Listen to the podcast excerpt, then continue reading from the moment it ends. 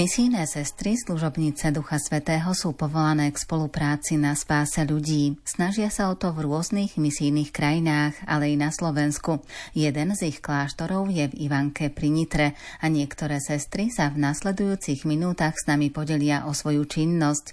Pohodu pri rádiách vám želajú Diana Rauchová, Pavol Horňák a Andrá Čelková. Rádio. So sestrami misijnej kongregácie služobníc Ducha Svetého v Ivanke pri Nitre sa budeme rozprávať v nasledujúcich minútach a momentálne mám pri mikrofóne sestru Lauru. Ak by ste nám mohli približiť vašu činnosť v tejto komunite. Ja som do tejto komunity Ivanskej prišla v septembri, takže ešte to nie je ani rok. Prišla som z Bratislavy a od septembra sme tu tak zriadili oficiálne, neoficiálne duchovné centrum, priestory, ktoré máme ešte voľné izby, chceme ponúknuť ľuďom a chceme sa deliť našou duchovnosťou a spiritualitou. Tiež nám nastúpili dve dievčatá od oktobra do postulátu, takže po nejakej pauze štvoročnej som prebrala opäť formáciu postuláte ako postulán majsterka. To duchovné centrum čo všetko ponúka? Rozbiehame sa tak pomaličky, ale máme duchovné obnovy, ktoré sú buď nami organizované, alebo prichádzajú k nám skupiny so svojím kňazom, rôzne spoločenstva, ale tiež aj jednotlivci, aj rodinky, keď si chcú prísť aj oddychnúť, alebo ako povedia mladí a zvlášť študenti, že prídu si vyčistiť hlavu v skúškovom období alebo medzi skúškovom období. Tak tiež sa zaujímajú o našu spiritualitu, o našu charizmu. Máme pekné prostredie, takže myslím si, že ponúka aj prostredie aj kaplnky, ale aj záhradu, kde si môžu oddychnúť aj duchovne, aj fyzicky. Toto všetko je prístupné pre ľudí, ktorí do duchovného centra prídu? Áno, môže prísť ktokoľvek. Mladí, starí, rodiny. Máme 25 lôžok, teda priestor pre 25 ľudí, izby, ktoré sú jedničky alebo aj viac postelové. Tiež možnosť, ako som vravela, využiť aj priestorov vonku, krížová cesta, záhrada, park. Na aký čas môžu prísť? Týždeň, pár dní alebo aj dlhšie? Duchovné obnovy väčšinou organizujeme také víkendové, ale keď prídu organizované skupiny, tak ak sa ohlásia vopred a povedia, že chcú byť týždeň, tak kľudne môžu byť týždeň. Na duchovné cvičenia prichádzajú rôzne reholné sestry z rôznych reholí a väčšinou to sú 8 až 10 dňové duchovné cvičenia. Máme tiež spolu sestru Máriu Ester, ktorá doprevádza tieto sestry. Takže ak niekto chce doprevádzané duchovné cvičenia, tak sa dá dohodnúť vopred so sestričkou a môže doprevádzať aj ona osobne. Čo znamená také doprevádzanie? Rozlišujeme rôzne druhy duchovných cvičení. Jedni sú napríklad prednáškové, asi sú tak viacej verejnosti známe. Tento druh, že je exercitátor, teda kňaz, ktorý má skupinu ľudí a ponúkne denne jednu až dve prednášky a účastníci duchovných cvičení môžu nad tým rozímať, rozmýšľať, premodliť, medzi tým sú modlitby. Doprevádzané duchovné cvičenia sú viac menej individuálne, nie sú prednáškové. Osoba, ktorá prichádza na duchovné cvičenia, sa stretáva s tou, ktorá ju alebo jeho sprevádza. Ide to na osobných stretnutiach každý deň, na rozhovoroch a na takom doprevádzaní vlastne duchovnom, kde exercitátor, exercitátorka dáva texty z písma na základe toho podelenia vlastne čo tá osoba potrebuje a tak už vlastne smeruje duchovne. To si už vyžaduje aj takú dlhodobejšiu spoluprácu, aby tí ľudia prichádzali pravidelne alebo častejšie, že nie len jeden raz to absolvujú a už potom viac sa o to nebudú zaujímať. Asi v reholných spoločenstvách tento spôsob duchovných cvičení je známy, takže ja osobne za seba môžem povedať, že od môjho vstupu, čo už je skoro 30 rokov, alebo viac ako 30 rokov, tak vždy absolvujem alebo chodívam na takéto doprevádzané duchovné cvičenia. Len raz som bola na prednáškových, takže má to takú už postupnosť aj takú kontinualitu. A Ľudia, ktorí to poznajú, tak potom už idú z roka na rok, aj chcú tú istú osobu toho istého doprevádzateľa, pretože ho pozná alebo ju pozná a má to také naozaj pokračovanie alebo prehlbovanie a rast. A momentálne je teda len tá jedna sestra Maria Ester, ktorá robí takéto doprevádzané duchovné cvičenia, alebo sú aj viaceré sestry, ktoré sú datné a schopné urobiť takéto sprevádzanie? U nás je to len sestra Maria Ester, ktorá doprevádza. Možno na také kratšie turnusy alebo na také stretnutia je nás tu na viacej, ale na také, že duchovné cvičenia viac dňové, tak je to len sestra Maria Ester.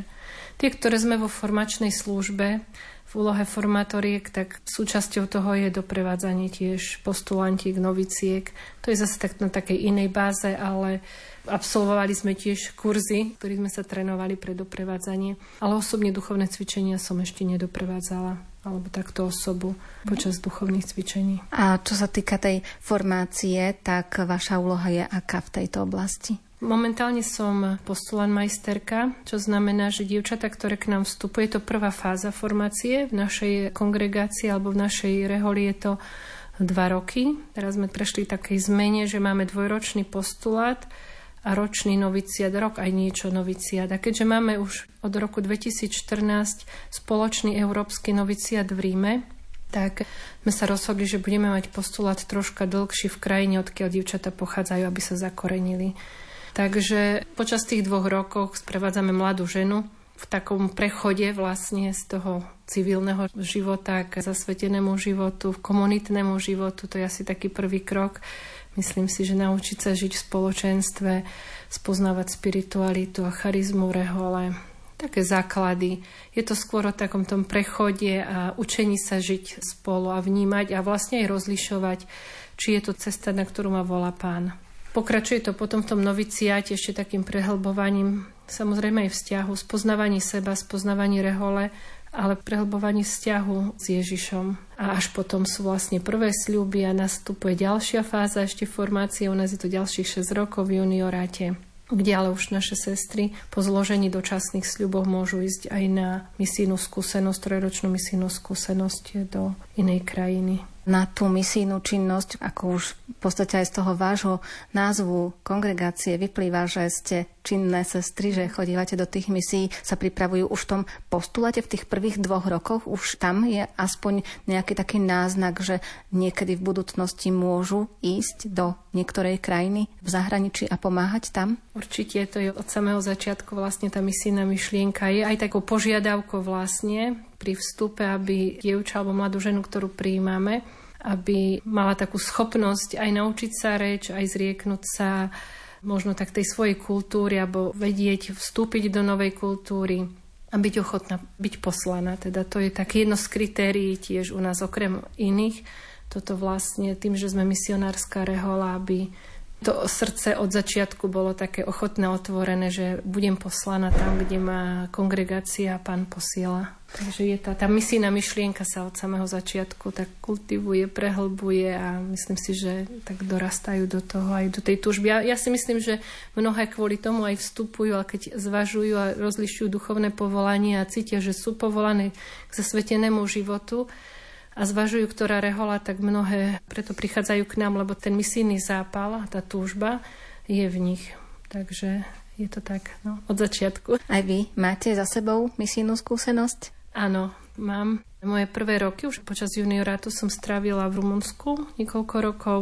Potom som bola v Austrálii na štúdiu jazyka, potom na Filipínach. Bola som 5 rokov novizmajsterkou v Ríme, No a z Ríma, keď som sa vrátila, tak som zakotvila v Bratislave, v domove svätého Jana z Boha, pri bezdomovcoch. No a teraz som sa vrátila tu do provinciálneho domu. No a keďže Pán Boh nám požehnáva povolanie, vďaka Bohu, tak som opäť prebrala službu vo formácii, okrem toho duchovného centra, ktoré tak rozbiehame. Je to naozaj v plienkach, musím povedať. A z tých krajín, v ktorých ste pôsobili, ktorá na vás tak najviac zapôsobila? Asi Rumunsko zostane tak v srdci najviac. Neviem, že je to taká prvá láska. tak mám veľa pekných spomienok z Rumunska.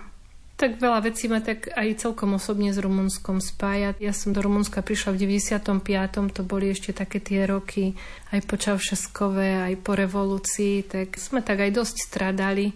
Žili sme veľmi jednoduchým spôsobom života a myslím si, že to nás tak aj mňa osobne tak formovalo. Aj mňa, aj, aj komunitu a Tiež ma spája taký príbeh s jednou dievčinkou, ktorú som v 97. roku priviezla na Slovensko. Mala leukémiu a chceli sme jej pomôcť a zachrániť život a pán Boh to tak ináč zmenil, Božia logika bola iná. Asi ju povolal, ale Veľa vecí sa vtedy dialo na Slovensku. Potrebovali sme veľmi veľa peňazí a Slováci po dvoch korunách, 5 korunách nazbierali 2 milióny korún za veľmi krátky čas. Takže s ňou ma spája taký celkom osobný príbeh. Stala sa mi takým anielom strážnym a je pochovaná na Ružinovskom cintoríne a tak prichádzam k nej ako k takému môjmu anielovi, lebo veľa vecí takých osobných, vnútorných počas toho príbehu sa odohralo, tak ako som ju aj poznala. Tak možno aj kvôli tomu to Rumunsko mi je také ešte tak špeciálne blízke. Teraz ste v Ivanke a nebudeme teraz veľmi rozoberať úplne tie dejiny tohto kláštora a tohto miesta, ale predsa aj toto miesto sa spája s sestrami, ktoré v 50. rokoch boli sústredené a určite máte o tom informácie. Sestry sa možno aj podelili, že prežívali ťažké obdobie v tých časoch. Ako to vnímate, že práve po nejakých rokoch ste sa dostali aj vy na toto miesto? Stále hovorím, že ešte som bola požehnaná tým, že som s tými sestričkami žila. Ja som vstúpila v 92. roku a táto budova sa tu postavila, dostávala v 95. 6. A sestričky, ktoré boli vyvezené v Čechách, naše staršie sestry, tak v tých rokoch sme ich stiahovali tu na vlastne. A preto máme teraz toľko voľných miestností, ktoré ponúkame duchovnému centru, lebo nás tu bolo niekedy veľa. Adam aj 60, aj viacej. Teraz je nás tu 23, 24. Máme aj domov svätého Jozefa, kde máme seniorov, babičky, ktoré nie sú našimi sestrami, ale príjmame ľudí zvonku. Ale uvoľnili sa izby, ale aby som neodbiehala, naozaj poznala som tieto sestry, Poznala som ich príbehy, veľa sa s nami delili a nikdy nezabudnem na také chvíle, keď sme aj prichádzali z Rumunska. Bolo veľmi ťažko, lebo zažívali sme všeličo a keď som prišla tu na do Ivánky a kľakla si v kaplnke a videla plnú kaplnku našich starých sestričiek pokrutených, jedna napravo, jedna naľavo, na kolenách, kľačali ako sviece pred sviatosťou a som sa tak na nich pozrela a spomenula si na tie ich príbehy, čo všetko oni zažili v tých ťažkých ľanových fabrikách, dlhé roky pracovali, zachovali si reholné rucho a že ja prichádzam s takými mojimi hlúpostiami, takými proste, čo ani problém není. Vtedy som vždy vedela, že toto problém, čo ja riešim, není problémom. Že ma vždy tak povzbudili to svojou vernosťou, naozaj vernosťou a že slavíme 50. jubileum sľubov, 60. dokonca 70. jubileum sľubov, že to nie je život, to je toľko rokov vernosti Pánu Bohu. To je pre mňa naozaj veľmi silné svedectvo. A je mi ľúto teraz ešte to viac, že som vo formácii, a že tieto naše mladé dievčatá, postulantky či novicky už nemajú takúto možnosť počúvať tie príbehy a byť takto povzbudené, ako sme boli my povzbudení, lebo naozaj sestričky nám zomreli, máme veľmi malinko starších sestier a ja som žila z toho vlastne. To mi tak dávalo tiež silu kračať v takých tých ťažších chvíľach tiež že toto svedectvo mať pred očami tých, ktoré naozaj prežili život s pánom vo vernosti a vo vernosti tak to je sila. Teraz už to bude asi aj na vás, lebo tiež mm. prichádzate už do toho vyššieho veku, takže možno, že vy budete pre niekoho svedectvom toho verného života Bohu. Dal by Pán Boh, dúfajme. o tú milosť sa modlím aj prosím tiež, aby som bola povzbudením pre druhých a svedectvom. Veď vlastne to je takým našim poslaním, byť svedectvom pre iných, kdekoľvek sme. To nie je o nejakých veľkých skutkoch, misiách a činoch, ale prinašať svedectvo kresťanského života. A myslím si, že dnes to svedectvo vernosti a jednoty je veľmi silné, veľmi potrebné, kde je nejednota, rozdelenie, rozpad, rozkol, že vytrvalosť až do konca. Dobrota.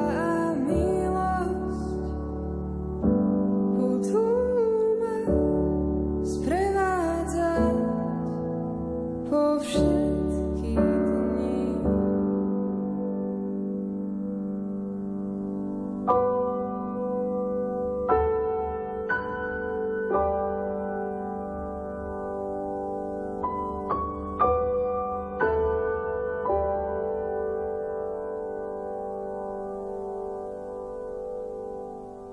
Ďalšou sestrou, ktorá sa s nami dnes podelí, je sestra Jana Eliášová z misijnej kongregácie služobníc Ducha Svetého v Ivanke pri Nitre. Vy ste v tejto komunite už pôsobili aj predtým a aj v súčasnosti sa venujete celkom zaujímavej a pozoruhodnej aktivite, ak by ste nám teda mohli približiť tú vašu činnosť. Som členkou Nitrianského diecezného týmu Pastorácie povolaní. Ten je zložený z členov a členiek spoločnosti Božieho slova, rehole piaristov, nás, misijnej kongregácie z Ducha Svetého, sestier Pany Márie Útechy, sestier Kráľovnej Apoštolov, cer kresťanskej lásky, karmelitánok dieťaťa Ježiša. Od roku 2017 sme ako tým, spolu ešte aj s lajkmi, organizovali tzv. kurz Samuel. Je to kurz pre mladých ľudí vo veku od 19 do 30 rokov, ktorí hľadajú svoje životné povolanie. Spolu s nimi sme vstupovali do Božej prítomnosti, aby vo svetle Božieho slova, vyučovania a zdieľania v modlitbe chvál a adorácie rozpoznávali Boží hlas. Vďaka kurzu sa pri každodennom krátkom rozímaní nad Božím slovom a vedením duchovného denníka naučili správne duchovne rozlišovať. Ak nemali vlastného duchovného sprievodcu, tak si vybrali z nás, organizátorov kurzu. Kurs trval vždy jeden rok, zahrňal 9 stretnutí, duchovné cvičenia a spoločnú púť. Dôležitou podmienkou pre prijatie účastníkov bola ich ochota zúčastniť sa kurzu v celom jeho rozsahu. Kurz vždy prebiehal v niektorom z našich reholných domov, aby sme účastníkom sprostredkovali tiež možnosť nazrieť do zákulisia nášho zasveteného života. Mladí ľudia sa pýtali na to, ako sme my našli svoju životnú cestu, preto sme do programu zaradili svedectva našich životných povolaní. Na stretnutia sme pozvali vždy aj nejaký manželský pár, ktorý sa s nimi podelil o radosti, ale aj ťažkosti manželského spolunažívania. Mnohí účastníci dospeli k rozhodnutiu a nastúpili cestu svojho životného povolania.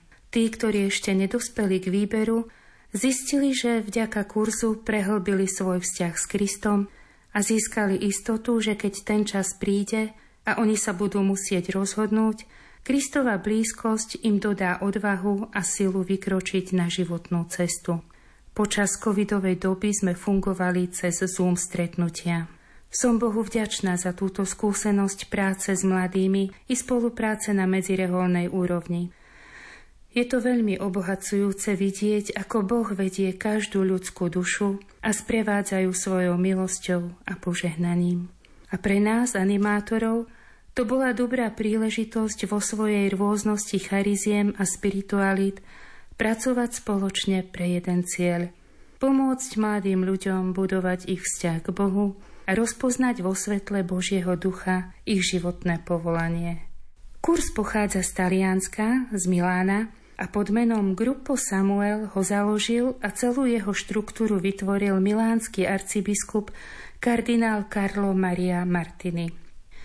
Kardinál Martini patrí k najznámejším duchovným autorom 20. storočia. Tí, čo ho poznali, o ňom hovorili, že je prorokom zamilovaným do Krista, do Evanielia a do cirkvy, ale aj do každého človeka.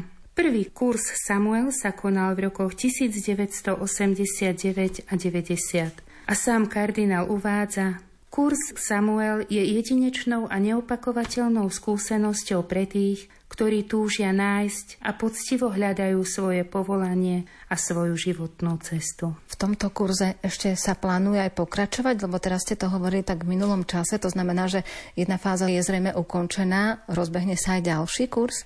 Momentálne sa ukončil teda kurz, tento ročník 2022-2023 a tým, že niektorí členovia kurzu dostali preloženie do iných komunít, budeme sa musieť najprv stretnúť a budeme spoločne uvažovať ako ďalej. Či budeme pokračovať alebo nie, zatiaľ vám to teraz v tejto chvíli neviem ešte povedať. A čo znamenala tá spolupráca alebo to vedenie kurzu Samuel pre vás, keď ste sa venovali tým mladým ľuďom alebo tým ľuďom, ktorí prichádzali k vám a stretávali ste sa pravidelne v rámci tých stretnutí? Museli sme sa vždy stretnúť, naplánovať to ďalšie stretnutie, rozdelili sme si úlohy, kto pripraví impuls, kto pripraví prácu so Svetým písmom, kto pripraví nejakú dynamiku, úvodnú modlitbu, adoráciu a tak.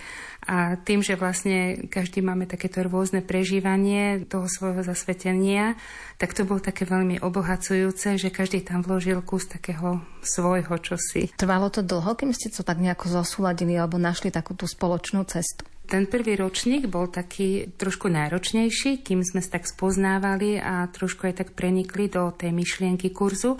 Ale teraz v tých posledných rokoch aj tým, že bol ten COVID a nemohli sme sa aj osobne stretávať, mnohé veci sme riešili už len mailami a stretli sme sa na mieste a tam sme to tak ešte dotiahli. Už aj tým, že sme sa trošku viac poznali, vedeli sme, že čo môžeme od koho očakávať pre tých účastníkov toho kurzu, najmä v tých začiatkoch, to znamenalo, že aj rástli v tom svojom duchovnom živote a s odstupom času sa aj zdieľali s vami alebo sa ohlásili, že im to v živote pomohlo? Áno, ohlásili sa, že im to pomohlo. Po dvoch rokoch sa nám ozvali takí účastníci, ktorí ešte sa teda nerozhodli pre svoju životnú cestu a prosili nás, či by sme nemohli urobiť nejaký taký opakovací kurz. A tak sme im vyhovali a pripravili sme si také svoje vlastné témy, do ktorých sme zapojili aj tých už účastníkov, ktorí kurz absolvovali a mohli ho oni sami viesť, pripraviť si tie impulzy a bola to pre nich veľmi dobrá skúsenosť. Boli tam aj noví účastníci, ktorí ešte kurz neabsolvovali a myslím si, že im veľmi pomohol na tej duchovnej ceste. Tiež sme mali také zdieľania vždy na každom tom kurze, ako sa im darí s meditáciami. Oni mali taký ten duchovný denník a jednotlivé úrivky zo svätého písma, ktoré mali meditovať počas dňa, kým sme sa opäť stretli do toho ďalšieho stretnutia. A tak sa zdieľali, čo všetko tam našli v tom svetom písme pre seba. Niekedy sa to nedarilo, nenachádzali si čas, pretože žili taký hektický život, ale podstate áno, zistili, že vďaka tomu kurzu prehlbili svoj vzťah s Kristom. Tie stretnutia bývali raz mesačne, alebo v akých intervaloch ste sa stretávali? Tie stretnutia bývali raz mesačne, ale na duchovné vedenie, alebo teda duchovné sprevádzanie sa nahlásili oni sami, kedy potrebovali a tak sme sa ešte vlastne medzi tým kurzom s tými účastníkmi občas stretli. Celé to stretnutie bolo priamo tu v Ivanke pri Nitre? Tie stretnutia prebiehali v našich domoch reholných, čiže každý ten reholník, ktorý tam bol účastný ako animátor, pozval vždy na jedno to stretnutie k ním domov, takže vlastne účastníci videli všetky naše komunity, prešli počas toho roka našimi komunitami. Čiže mohli takýmto spôsobom spoznať aj tie jednotlivé rehoľné spoločnosti, ktoré boli v rámci toho kurzu zapojené do tej prípravy a možno, že sa mohli aj na základe toho rozhodnúť, či si vyberú túto svoju cestu životnú alebo pôjdu inou cestou, možno toho manželstva alebo nejakého iného života duchovného. Áno, presne tak, ako hovoríte, aj to im pomohlo pri rozlišovaní a hľadaní toho povolania pre rozhodnutie. A ešte tie vaše aktivity pred tým, ako ste začali robiť tento kurz, tak ako ste začínali v tejto misijnej kongregácii? Ja som tu bola od roku 2012 do roku 2019 a v tom čase sme viac spolupracovali s farnosťou. Mali sme taký spevokol, kde chodievali farníci, aj my a pri Svetých homšiach sme spoločne spievali také rôzne detské pesničky, ukazovačky. Tiež každý prvý štvrtok v mesiaci sme mávali vo farnosti adoráciu s téze piesňami a obetovali sme ju vždy za nové duchovné povolania. Bolo to také veľmi silné modliť sa spolu s farnosťou aj za povolania z tejto farnosti. Teda za nové duchovné povolania aj z tejto farnosti. Aj misijnú skúsenosť máte za sebou, keďže ste misijnou sestrou? Raz som čítala takú myšlienku, neviem, kto ju povedal, že misie pre kresťana začínajú za dverami jeho bytu. Mojím misijným určením je Slovensko, takže ja som tu na ale tým, že sme medzinárodná spoločnosť, často sa stretávame aj s našimi sestrami zo zahraničia, buď teda na rôznych tých eurostretnutiach, alebo máme dokonca aj tu v slovenskej provincii niektoré sestry zo zahraničia. Takže myslím si, že mám tú misijnú skúsenosť a môžem tou misionárkou byť aj tu na Slovensku. Tak ono to niekedy tak aj zaznieva, že keď si zoberieme to obdobie tých 90. rokov, keď ľudia boli hladní po tom duchovnom živote, kostoly boli plné, stavali sa nové chrámy a keď si pozrieme realitu dneška, tak vidíme, že mnoho tých kostolov je poloprázdnych a že aj to Slovensko, ako keby sa stávalo takým misijným územím, je veľká výzva pritiahnuť opäť najmä mladých do chrámov. Súhlasím s vami a preto dvere našej komunity sú otvorené a často k nám prichádzajú mnohé vekové skupiny, či už teda mladí ľudia, ktorí potrebujú sa stíšiť a hľadajú teda svoje životné povolanie a chcú sa stretnúť s nami, spoznať náš život zblízka, alebo prichádzajú už zasvetení alebo aj dospelí z manželstiev, z rodín, ktorí si chcú oddychnúť a majú tu možnosť, máme tu nejaké hostovské izby, je tu veľká záhrada, môžu sa prechádzať, meditovať v kaplnke.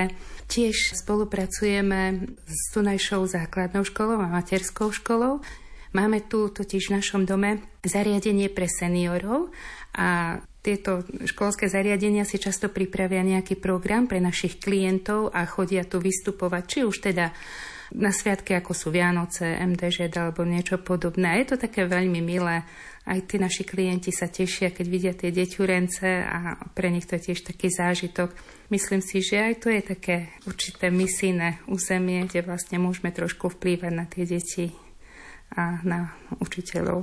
A prečo ste sa vy rozhodli práve pre túto kongregáciu? Keď som bola v takom tínedžerskom veku, tak v našej farnosti pôsobil páter verbista, a na prelome tých 89-90. roku, keď sa začali misionári vrácať z misií, tak on ich pozýval často k nám do farnosti. Boli to pátri, ktorí dlhé roky žili v Indonézii, v Indii a kde všade. A oni sa tak zdieľali o tom svojom misionárskom živote.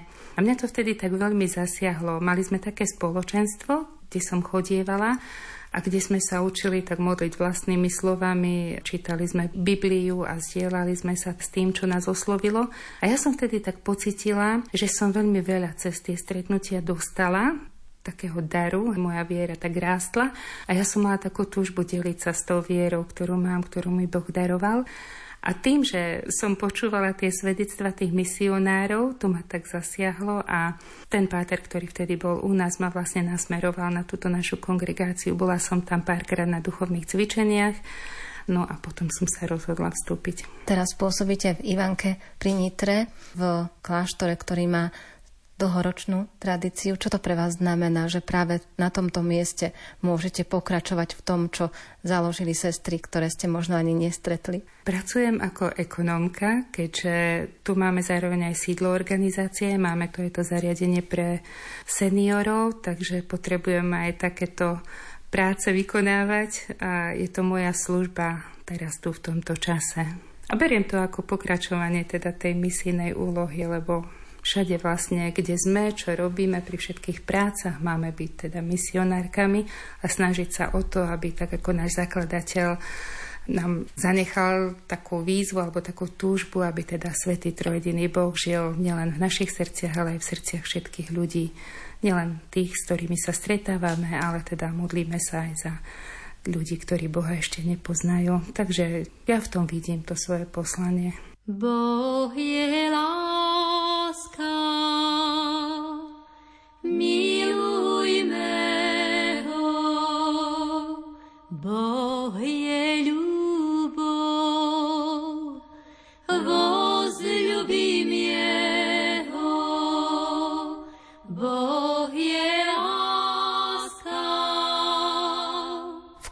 Komunite v Ivanke pri Nitre žije aj sestra Zuzana z misijnej kongregácie služobníc Ducha Svetého a sestra Zuzana pôsobí v Charite v Nitre a máte na starosti pomoc ľuďom, ktorí prišli z Ukrajiny. Čo všetko pre nich zabezpečujete? V našom centre pomoci pre odidencov z Ukrajiny im poskytujeme materiálnu pomoc, potravinovú, hygienické pomôcky, majú možnosť vybrať si u nás oblečenie, či už deti, či ženy, či seniory.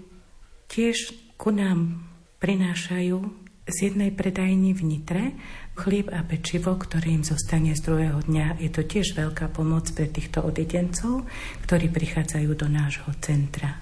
Okrem toho sa v našom centre poskytuje aj špeciálna pomoc. Funguje tu tým psychológov, a teraz napríklad počas leta sa trikrát v týždni, útorok, stredu, štvrtok, stretávajú tu deti od 9 do 13 rokov na detskom tábore. s týmito psychológmi, ktorí sa s nimi hravou formou snažia aj zapodievať ich traumatickými situáciami, ktoré zažili počas vojny na Ukrajine. Pokiaľ ide o pomoc ľuďom z Ukrajiny, tak poskytuje sa v tomto centre už od toho začiatku, ako sme sa dozvedeli, že sa začala tá invázia na Ukrajinu minulý rok vo februári? Áno, toto centrum funguje od začiatku vypuknutia vojny. V našom centre sú v súčasnosti zaregistrovaní tu v Nitrianskom centre cez 3000 ľudí, ktorí prešli týmto centrom. Pomoc sa poskytuje jednorázovo pre ľudí, ktorí potom nájdu zamestnanie. Pokiaľ títo ľudia ešte z určitých príčin, napríklad sú to väčšinou mami samoživiteľky, mami, ktoré sú ešte na materskej dovolenke, ktoré nemôžu nájsť škôlku pre svoje deti a seniory, tak oni môžu prísť do nášho centra raz v mesiaci. Je veľmi dobré, že je vybudovaná taká sieť pomoci, Celkovo na Slovensku je 22 týchto centier a my medzi sebou navzájom vieme, že kto z týchto odidencov z Ukrajiny už je dlhší čas na Slovensku, alebo iba prišiel, alebo kde všade sa pohyboval, alebo či prišiel priamo do nášho centra v Nitre. Momentálne na Slovensku celkovo som si pozerala tie záznamy, je cez 28 tisíc ľudí zaregistrovaných na Slovensku, ktorí aspoň raz prešli týmito centrami pomoci. V našom centre v Nitre v súčasnosti poskytujeme tak konkrétne pomoc ľuďom tak dlhodobo, že raz v mesiaci prichádzajú do nášho centra cez 350 ľudí. Stane sa, že v priebehu týždňa pribudnú stále ešte noví ľudia, ktorí prichádzajú z Ukrajiny, hlavne z Doneckej, Záporožskej, Dnipropetrovskej a Chersonskej oblasti. Sú to väčšinou matky s deťmi, občas i seniory. A vy máte konkrétne na starosti vydávanie tej pomoci, alebo tú evidenciu, alebo čo všetko? Mojou úlohou je zaevidovať nového žiadateľa o poskytnutie pomoci. K tomu slúži taká žiadosť, ktorú tento odidenec z Ukrajiny vyplní. Tuto žiadosť potom zapíšem do systému, kde potom, keď znovu tento odidenec do nášho centra príde, tak s dokladom dočasného útočiska, na ktorom je zapísaný identifikátor, tak ja si ho v tom systéme nájdem. To je taká administratívna činnosť. Potom tomu dotyčnému odidencovi pripravím aj tú materiálnu konkrétnu pomoc podľa toho, čo v našom sklade humanitárnej pomoci máme, či potraviny, či nejaké hygienické potreby. Títo odidenci aj keď už pracujú, majú možnosť prísť ku nám do nášho centra, vybrať si oblečenie a vziať si chlieb, ktorý máme z druhého dňa. Čo sa týka tejto potravinovej a hygienickej pomoci, tak môžu prísť ku nám iba raz v mesiaci. Vy ste misijnou sestrou, čiže máte za sebou aj misijnú skúsenosť, lebo aj tá jazyková znalosť zrejme musí byť aj z vašej strany, že sa dohovoriť s tými ľuďmi, lebo oni predpokladám, že ešte neovládajú slovenský jazyk. Pomáha mi v tomto aj tým, že v škole sme mali ruštinu, s niektorými sa dá dohodnúť aj cez ruský jazyk a ako náhle som sa dozvedela, že budem pracovať v tomto centre, tak som si začala trošku aj pomáhať tým, že sama som sa začala učiť niektoré ukrajinské slová a výrazy na žiadosti, ktorú vyplňajú títo odidenci, tak máme ten formulár pripravený aj v slovenčine, aj v ukrajinčine. Tiež sa snažím prihovoriť im už z tej zásoby ukrajinských slov, ktoré som tak svoj pomocne si nadobudla, že som sa naučila. Aj sa dokážu pozdieľať o ten svoj životný príbeh, že museli opustiť rodisko alebo tú svoju krajinu a ocitli sa na Slovensku? Áno, máme veľmi veľa takých situácií každý deň nejaký prípad, hlavne tí noví, ale aj tí, ktorí sú tu už dlhšie, tak občas mám príležitosť sa im aj prihovoriť, spýtať sa, aká je situácia tam u nich. Mnohí z nich mi ukazujú zábery, ako vyzerá v ich oblasti ich dom. Mnohí aj hovoria, že už ich dom nestojí, že je zbúraný, hovoria o svojich príbuzných, v akej sú situácii. Oni sú v kontakte s tou realitou konkrétnou a tiež mám príležitosť sa dostať hlbšie do tých ich situácií tým, že oni sa radi tak prídu do nášho centra a postielajú. Mnohí tiež majú záujem aj o tú duchovnú stránku, informujú sa. Niektorí sú nášho vyznania, niektorí sú grekokatolíci, niektorí pravoslávni a pýtajú sa, kde by bola možnosť tiež aj o ich duchovné vedenie že kto by im mohol pomôcť, kde tu v Nitre sú také príležitosti. Čo sa týka toho počtu tých ľudí, ktorí prichádzajú v tých začiatkoch, to si všetci ešte dobre pamätáme, že prichádzali v tisícoch, že ich bolo veľa. Teraz sú to skôr tak jednotlivci alebo v takých väčších skupinkách ešte prichádzajú? Skôr jednotlivci, mami s deťmi alebo seniory, manželský pár, že v priebehu dňa máme takých 15-20 ľudí, ktorí si prídu pre tú konkrétnu potravinovú alebo hygienickú pomoc a oblečenie si prídu vybrať v priebehu dňa 20-30 ľudí. Ale myslím tých nových, ktorých tak evidujete, tých príde koľko v priemere cez deň? Dnes som mala zatiaľ iba jednu pani z Doneckej oblasti, ale minulý týždeň v piatok napríklad štyroch nových ľudí. Mama s dvomi deťmi, jednu seniorku a dvoch mladých ľudí, manželský pár. Oni odchádzajú teraz už len z toho dôvodu, že nemajú kde bývať, že sú jednoducho nútení odísť? Prichádzajú z tých oblastí, kde ešte tie boje sú také intenzívne. Hlavne z tej Doneckej, Záporožskej oblasti. A z tej oblasti, kde bola zničená priehrada. Máte informácie o takých, ktorí boli evidovaní u vás a vrátili sa späť na Ukrajinu? Áno, a máme evidovaných aj takých ľudí, ktorí už boli mesiac, dva na Ukrajine a vrátili sa späť na Slovensko, pretože zistili, že tie podmienky tam nie sú dostatočné k tomu, aby tam mohli žiť. Prichádzajú hlavne späť matky s malými deťmi, pretože tie deti nezvládajú tie traumy. Mali sme tu minulý týždeň jednu mamičku s dievčatkom, ktoré prestalo rozprávať a iba vydáva také zvláštne zvuky a výkriky. Mamička hovorila, že viac ako mesiac žili v podzemí a tie výbuchy a tie podmienky boli neznesiteľné pre tie deti, preto sa rozhodla, že sa vrátia na Slovensko. Keďže vás vidia ako rehoľnú sestru, tak obracajú sa aj na vás s takými duchovnými otázkami. Je príležitosť, je čas na to, máte možnosť im odovzdať také povzbudenie vo viere? Sú momenty, keď pýtajú modlitbu, hlavne o ukončenie vojny v ich krajine, aby sa mohli vrátiť do svojich príbytkov. Delia sa aj so situáciami v rodine, aj tiež prosia o takú silu, posilu a chcú sa tak pozdieľať s tým, čo prežívajú. Sú aj také momenty. Pretože tu popoludní bývajú aj také oporné skupiny, floristika, kde s psychologičkou cez rôzne tvorivé dielne malujú, kreslia, vytvárajú nejaké ikebány, výrobky a cez tieto stretnutia sa oni tak otvárajú aj medzi sebou navzájom so svojimi situáciami a tiež mám príležitosť šťastie sa zúčastniť týchto stretnutí a keď niekto potrebuje trochu sa porozprávať alebo chce tak v súkromí, tak je tá možnosť k tomu, že by sa tiež tak mohli pozdieľať s tým, čo prežívajú, s tými ich ťažkosťami, situáciami traumatickými. Niektorí potrebujú takú psychologickú, odbornú pomoc, ale niektorí túžia aj tak vložiť to len do takého rozhovoru. Tým možno teda, že som reálna sestra, že vidia teda to oblečenie, tak tiež majú takú určitú dôveru. Tam, kde si ty, vracia sa život. Tam, kde ty kráčaš, rozkvitne i púšť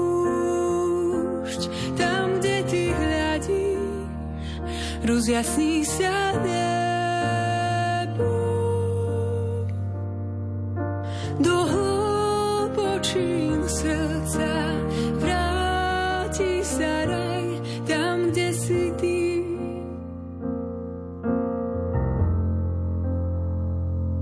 Tam, kde si ty.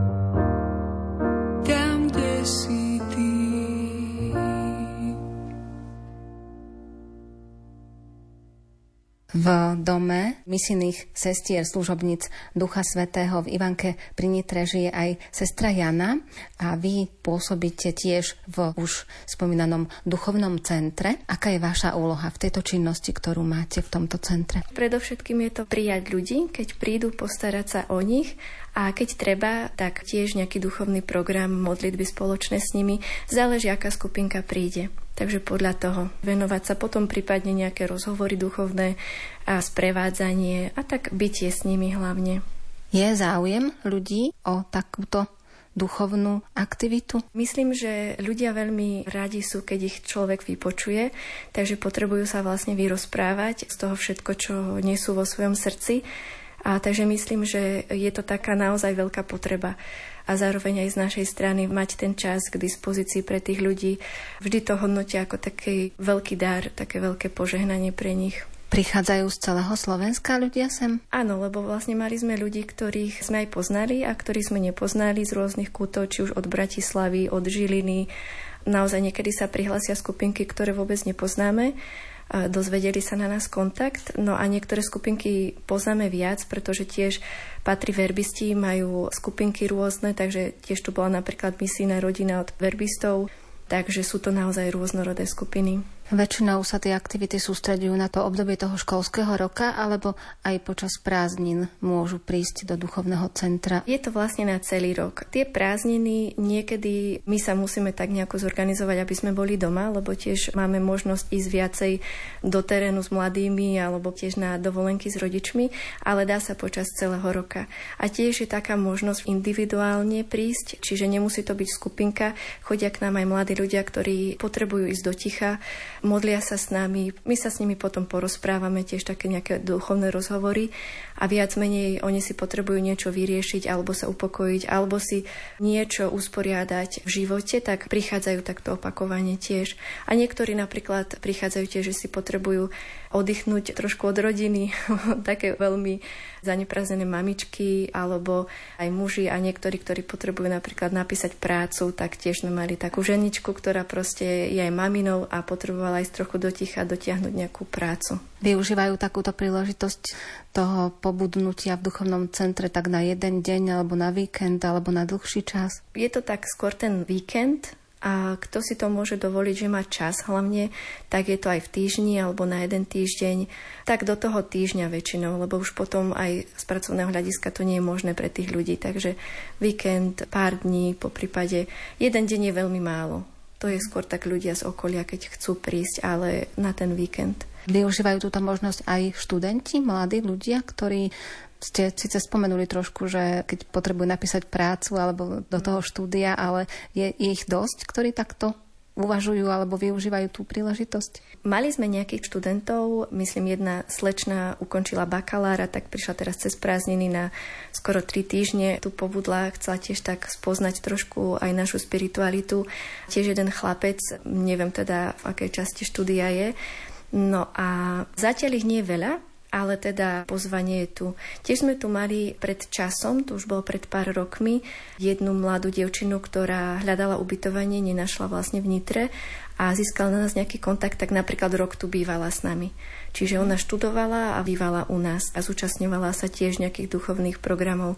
Takže to bola tiež taká možnosť A keď tu zostávajú len na ten víkend, sú nejako vtiahnutí do toho vášho života? Väčšinou vyhľadajú tú modlitbu, svetú omšu samozrejme, takže do toho, no a tiež je možnosť, ak majú čas, že sú také akože aj k dispozícii, tak vieme ich zapojiť aj do takých bežných prác v záhrade alebo v kuchyni, že chcú pomôcť. Väčšinou sú takí ochotní, že radi s niečím pomôžu, lebo vidia, že po jedle hneď vstávame, idú sa umývať riady alebo proste ideme pracovať do zahrady, tak keď sa opýtajú alebo keď majú takú túžbu aj pomôcť niečo v kláštore, tak tam je veľa možností. Môžu ísť aj mimo priestory tohto kláštora? Samozrejme, keď sú tu vlastne oni na tom svojom čase, oni nie sú viazaní akože nejakými, že by nemohli výjsť, takže ak chcú ísť aj do Nitry alebo niekde ďalej, tak môžu.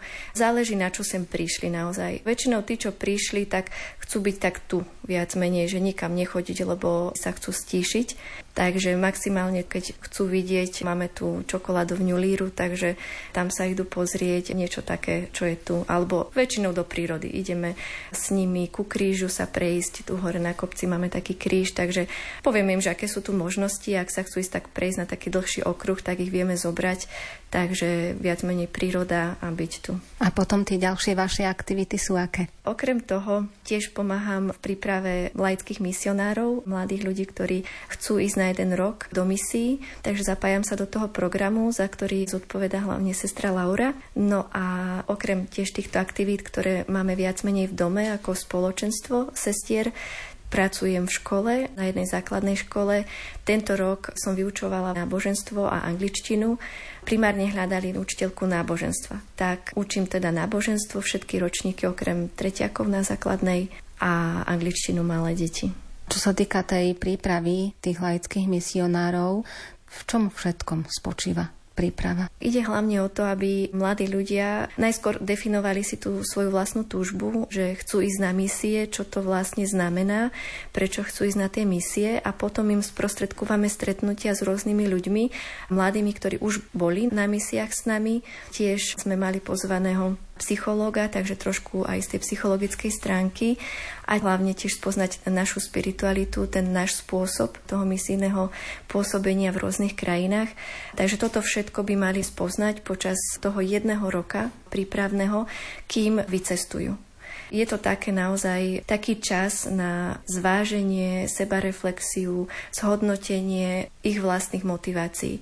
Niekedy nás môže hnať taká túžba, že urobíme strašne veľa dobrého niekde, ale už keď prichádzajú tie konkrétne kroky, výzvy, ísť, zaplatiť si letenku, lebo oni si vlastne hradia viac menej tie výdavky, čo sa týka cesty, už pobyt tam vlastne sestry zabezpečujú, tak je to naozaj také potom pracovanie s tými prioritami, či naozaj som odvážny odísť, opustiť všetko na jeden rok, zanechať prácu alebo nejakú školu, či to zvládnem. Takže tá príprava je veľmi dôležitá na to zhodnotenie seba, reflexiu. A niekto spozná, že jednoducho nechce ísť.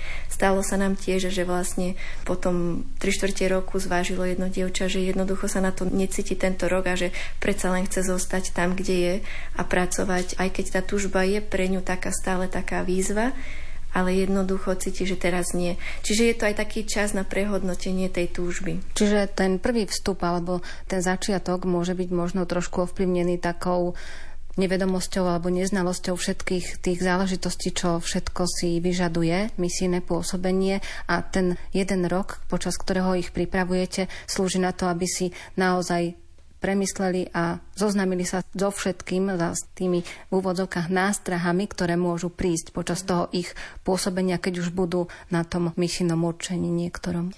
Áno, určite aj napríklad vedieť o tom, že prichádza nejaký kultúrny šok, keď hlavne sa vycestuje mimo kontinent a ide sa do inej kultúry, ako to tam naozaj je, aby sa človek nezľakol toho, čo bude prežívať.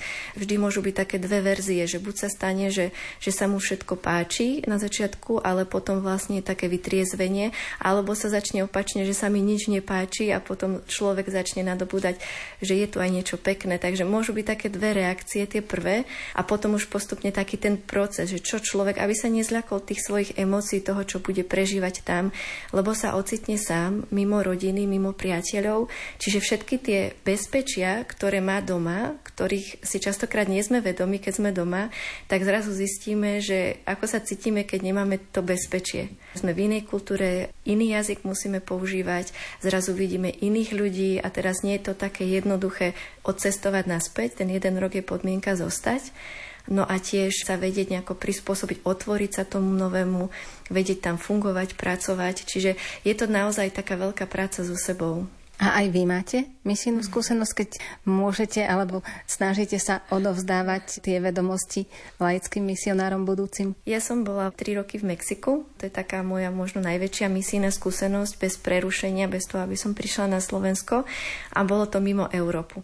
Naozaj bol to taký čas plný víziev tiež pre mňa, takže viem si to tak zhodnotiť, že ako to asi je keď je človek naozaj mimo domu alebo teda mimo kontinent, ak to tak mám povedať, lebo cestovať v rámci Európy nie je také šokujúce, ale žiť niekde naozaj v Latinskej Amerike alebo v Ázii, v Afrike, to už je o niečom inom, takže Tiež to bol taký čas pre mňa, aby som bola otvorená na tie nové veci, aby som naozaj dokázala príjmať tých ľudí takí, akí sú. Jeden príklad môžem povedať len hodnotenie toho času. Tak ako my sme naučení fungovať, že máme nejaké časy, dohodneme sa na niečom, tak tam to tak nefunguje. Jednoducho, keď aj človek povie, že prídem zajtra, to neznamená, že príde zajtra. To môže byť o týždeň, alebo to vôbec nemusí byť. Čiže treba pochopiť aj ten kontext, tú kultúru, že čo to znamená, keď nám niečo povedia, aby sme sa zbytočne potom nedostali do takých rozpakov alebo nedorozumení, že nechápeme, prečo ten človek zrazu neprišiel a pritom je to normálne v ich kultúre.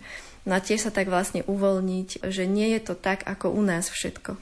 Čiže to bola taká veľká škola života pre mňa. No a tiež spoznávanie tej samotnej kultúry, toho prístupu. V Mexiku je veľké oslavy Dňa zosnulých, čiže tam spoznať naozaj to pozadie celé toho sviatku, ktorý je vlastne zakomponovaný aj do našej katolíckej cirkvi. Napríklad, keby sme to sledovali len zo slovenského kontextu, tak by sme si povedali, že tam už nám niečo nevonia, že je to niečo divné. Ale pre nich je to úplne normálne. Že jednoducho v ten deň oslavujú to, že tie duše zosnulých akoby prichádzali na tú zem, takže oni všetko vyzdobia, spravia im oltáre, pohostenie, jedia na cintorínoch, oslavujú to jednoducho, je to pre nich sviatok. Z nášho pohľadu je to naozaj také nezvyčajné, lebo neviem si predstaviť Slováka na slovenskom cintoríne, že by si tam rozložil nejaký piknik. A tak pre vás to musela byť tiež taká zaujímavá skúsenosť, keď ste to tam priamo zažili, niečo takéto. Bolo to veľmi zaujímavé, lebo mala som možnosť ísť vlastne priamo do rodiny jednej našej spolusestry z Mexika, takže videla som aj ten ich dom, ako je vyzdobený, tiež mi to vlastne vysvetlovali priamo domáci ľudia a keď sa človek nad tým tak zamyslí, tak je to veľmi krásna myšlienka, že každý rok si tak pripomínajú vlastne tých zosnulých a ako by s nimi chceli prežiť ten deň. Majú vystavené ich fotky, rozprávajú sa o nich, idú teda spoločne ako rodina na cintorí, na Svetú Omšu a potom idú teda sa najesť na ten hrob alebo na tie hrobky. Tak je to taký deň, ktorý patrí zosnulým. Čiže je to naozaj také sprítomnenie si ich života. Je to veľmi pekné, akože keď sa človek na to pozrie z tej ich stránky, tak je to také veľmi pekné. A samozrejme všade musí hrať hudba, všetko je vyzdobené, tak je to aj taký hlučný sviatok. No na Slovensku je to také skôr pokojné, hej, taká tichá modlitba a skôr taká akože stíšenie sa. Čiže také no, dva iné prístupy k tomu sviatku alebo k tej slávnosti. Ešte čo sa týka tej vašej výučby náboženstva a angličtiny na tej základnej škole, tak ako vnímate tie súčasné deti? Konkrétne na tej škole mám naozaj ešte také zlaté deti, že reagujú s úctou, dá sa s nimi porozprávať. Jedna vec je tá, že to, čo zistujem, je, že v rodinách nepraktizujú tú vieru. Napríklad nechodia do kostola každú nedelu. Nejaké sviatosti áno, majú, aj teda ako slávnosti, ako prvé sveté príjmanie Birmovku oslavujú, keď idú na pohreb, alebo teda takéto udalosti v ich živote spájajú s vierou, s kostolom. Ale už taký všedný týždeň, alebo teda nespájajú to až tak moc. Čiže pre mňa osobne je to také misijné pole. Naozaj snažím sa im dať vedieť, že Boh tu je pre nás, že jednoducho nie je to len niečo, čo je v kostole, ale to, čo prežívame všetci, každý z nás, ten život, že jednoducho potrebujeme Pána Boha, že niekedy prichádzajú také rôzne otázky do nášho života, otázky ohľadom zmyslu, otázky ohľadom smrti, otázky, čo vlastne mám robiť v živote, tak e, vtedy vlastne naozaj môžeme siahnuť po tej viere, po modlitbe, kedy nám to môže pomôcť. Takže snažím sa im to nejakou takou zrozumiteľnou rečou podať. No a samozrejme nie je to ľahké. Je to pre mňa tiež taká veľká výzva, že ako sa im prihovoriť na tej ich úrovni, každý ten vo svojom veku, bo učím vlastne všetky ročníky, okrem tých tretiakov, ktorých má pán Farár na starosti, ich pripravuje na prvé sveté príjmanie.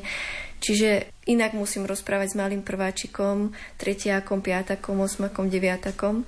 Decka sú otvorené komunikácii, chcú veľmi diskutovať, to som si všimla pri tých vyšších ročníkoch. Niekedy radi hovoria tie protichodné názory. Tam si myslím to, čo som aj zažila, je dôležité ich vypočuť a vedieť sa o tom s nimi rozprávať. Nejak ich nezastaviť v tom, každý naozaj, že aj oni rozmýšľajú o veciach, že vypočuť si, ako oni rozmýšľajú a možno im dať nejaké také podporné otázky, ktoré by ich viedli, že ešte nad tým porozmýšľať z iného uhla pohľadu, že hlavne ich neskritizovať alebo nedať im pocítiť, že nemajú pravdu, pretože vtedy vlastne oni sa tak uzatvoria viacej alebo mm. ešte viac možno do nejakého negatívneho prístupu. Ale naozaj mám takú peknú skúsenosť, že keď som začala využívať trošku taký koučovací prístup dá sa povedať, cez otázky na ich život, na, na ich vnímanie, tak sa tak pekne otvárali. Čiže sa snažíte v podstate aj v tých prváčikoch, aj v tých starších vzbudiť alebo aj prehlbovať taký ten živý vzťah s Bohom, aby si ho naozaj vytvorili, aby nevnímali ten duchovný život len to, že idem na svetú omšu vo sviatok do kostola a to je duchovný život, nič ostatné k tomu už nepatrí, ale že aj v tom každodennom prežívaní každý jeden deň, čo nám prinesie, môžeme mať vzťah s Bohom. Áno, toto je taká moja hlavná nejaká motivácia, že by som to tak chcela a hľadám tie prostriedky, akým spôsobom to urobiť. Tak ja som sa tiež rozhodla vlastne počas toho roka, že by bolo dobre, keby napríklad sme čítali sväté písmo nejak tak systematickejšie, tak som vybrala také konkrétne príbehy zo svätého písma a hlavne teda pre tých starších, aj pre mladších, ale tak v inom kontexte, pre starších, ktoré jednoducho vzbudzovali nejaké také otázky, otázky o odpustení utrpení, o tom naozaj, že človek môže padnúť, ale Pán Ježiš ho zdvihne, neodsúdi ho. Čiže také rôzne príbehy zo života, ktoré zažívali ľudia, keď žili, keď Ježiš tu bol a naozaj, že to stretnutie s Ježišom bolo vždy niečo radosné, vždy niečo, čo toho človeka pozdvihlo, čo mu dalo novú nádej. Tak to som sa snažila s nimi tak prediskutovať, že najskôr cez ten príbeh, zhodnotenie toho príbehu, ktorý mali oni prerozprávať a potom som mala vytvorené nejaké otázky k tomu príbehu a prišli sme k našim životom, k tomu nášmu, že čo my dneska, ako to vidíme, ako to riešime, keď sa toto stane. Lebo tie chvíle, to, čo čítame vo Svetom písme, v podstate sú podobné aj teraz, dneska. To isté sa stáva aj dnes a vlastne to Sveté písmo nám dáva taký návod, aj tak nám hovorí, že ako to Pán Ježiš riešil na tej zemi. Takže to som sa snažila naozaj s nimi prebrať, alebo teda, aby zakúsili to Božie slovo, pretože aj mňa samú ako dieťa oslovili nejaké pasáže z Biblie, tak viem, že aj to detské srdce je citlivé na to Božie slovo. My nikdy nevieme, a ja, keď odchádzam z hodiny, nikdy neviem, či sa ich niečo dotklo, či niečo prežili, ale vlastne, tak ako keď to ja hovorím, že ako som to ja prežila v detstve, tak nechávam, že to už Pán Boh má na starosti, to už je jeho schopnosť, že dotknúť sa toho srdca, že tým slovom. O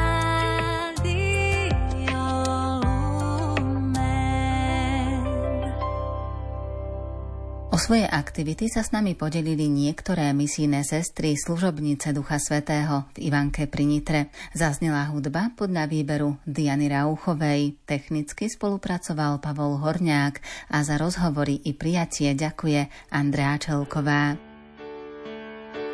Svoj